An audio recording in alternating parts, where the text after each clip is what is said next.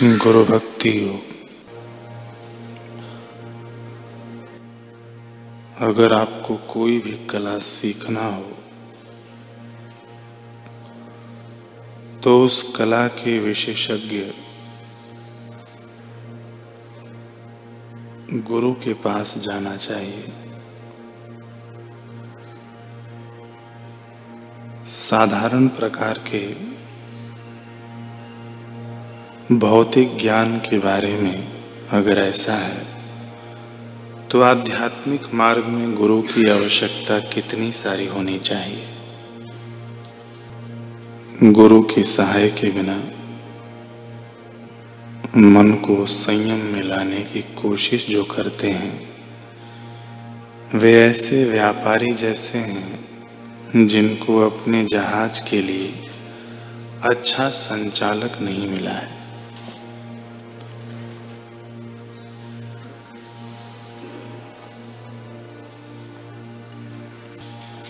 गुरु की प्रशस्ति माने, ईश्वर की प्रशस्ति।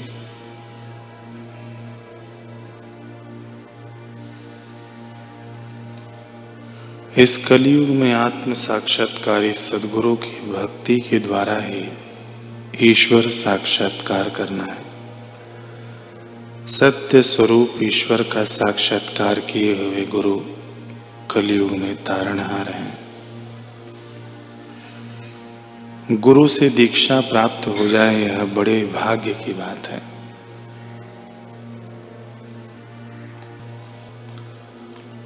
सदगुरु के लक्षण बताते हुए पूज्य श्री बता रहे हैं।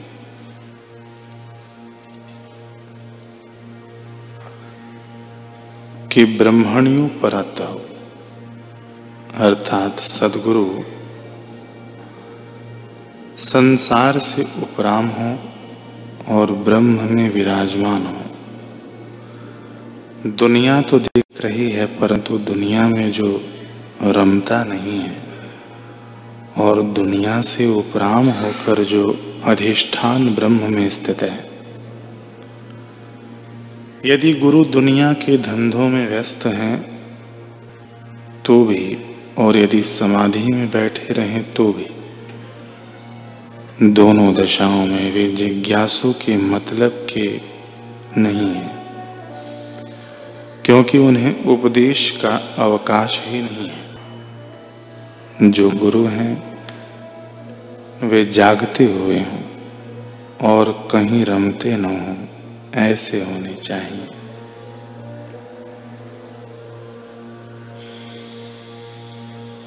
अगला लक्षण, शांतो निरिंधन। इवानल अर्थात सदगुरु शांत हो। कैसे शांत? जैसे ईंधन रहित अग्नि। गुरु तो कृतार्थ हैं। उनके सारे प्रयोजन पूरे हो चुके हैं। न कोई साधन भजन करने का उन्हें कर्तव्य शेष रह गया है। न कोई स्थिति प्राप्त करनी शेष है। तब, अब जो शांति उनके जीवन में छाई है, उनकी उपमा कैसी है कि ईंधन तो सारा जल चुका है, किंतु अग्नि शेष है। अपने आप अग्नि जलती नहीं, क्योंकि लकड़ी, कोयला, उपला सब खत्म हो चुके हैं। धुआँ बिल्कुल निकलता नहीं। राख में ढकी जलती आग है यदि चेला फूंक कर आग जला दे तो काम निकल जाए। अन्यथा अपने आप तो वह बुझ चुकी है। यह शिष्य की मुमुक्षा जिज्ञासा है कि वह बुझती आग को भी प्रज्वलित करके प्रकाश कर ले और तत्व ज्ञान प्राप्त कर ले। इस अर्थ में गुरु शांत होते हैं। गुरु शांत हैं अर्थात उनकी वृत्ति को अब विषय की ज़रूरत नहीं है। गुरु से यह कहना कि हे सदगुरु जी, आप अपने आप जो हमारे हित में हो वह उपदेश दे दो।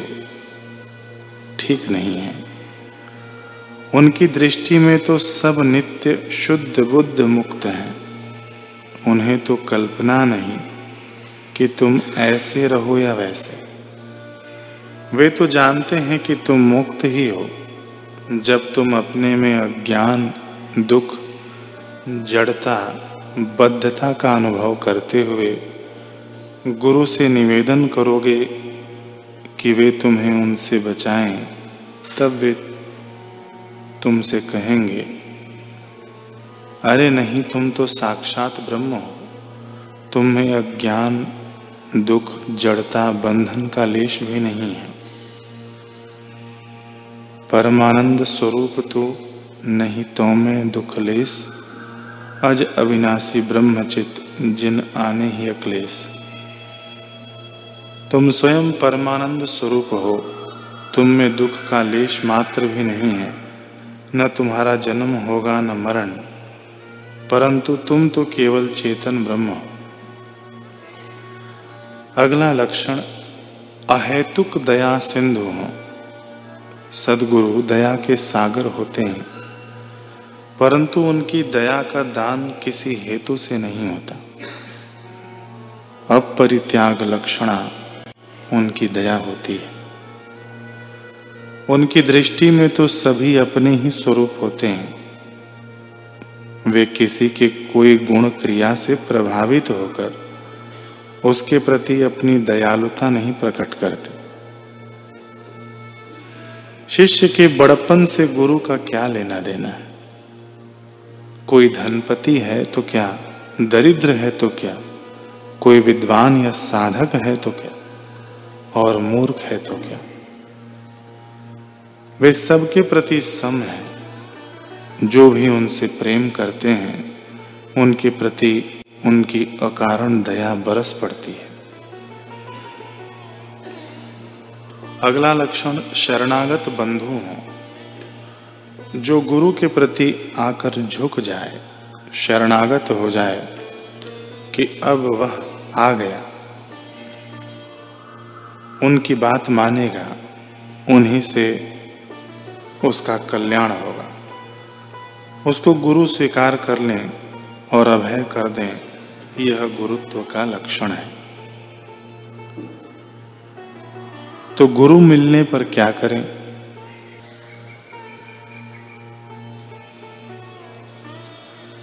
यदि ऐसे गुरु प्राप्त हो जाएँ तो क्या करें?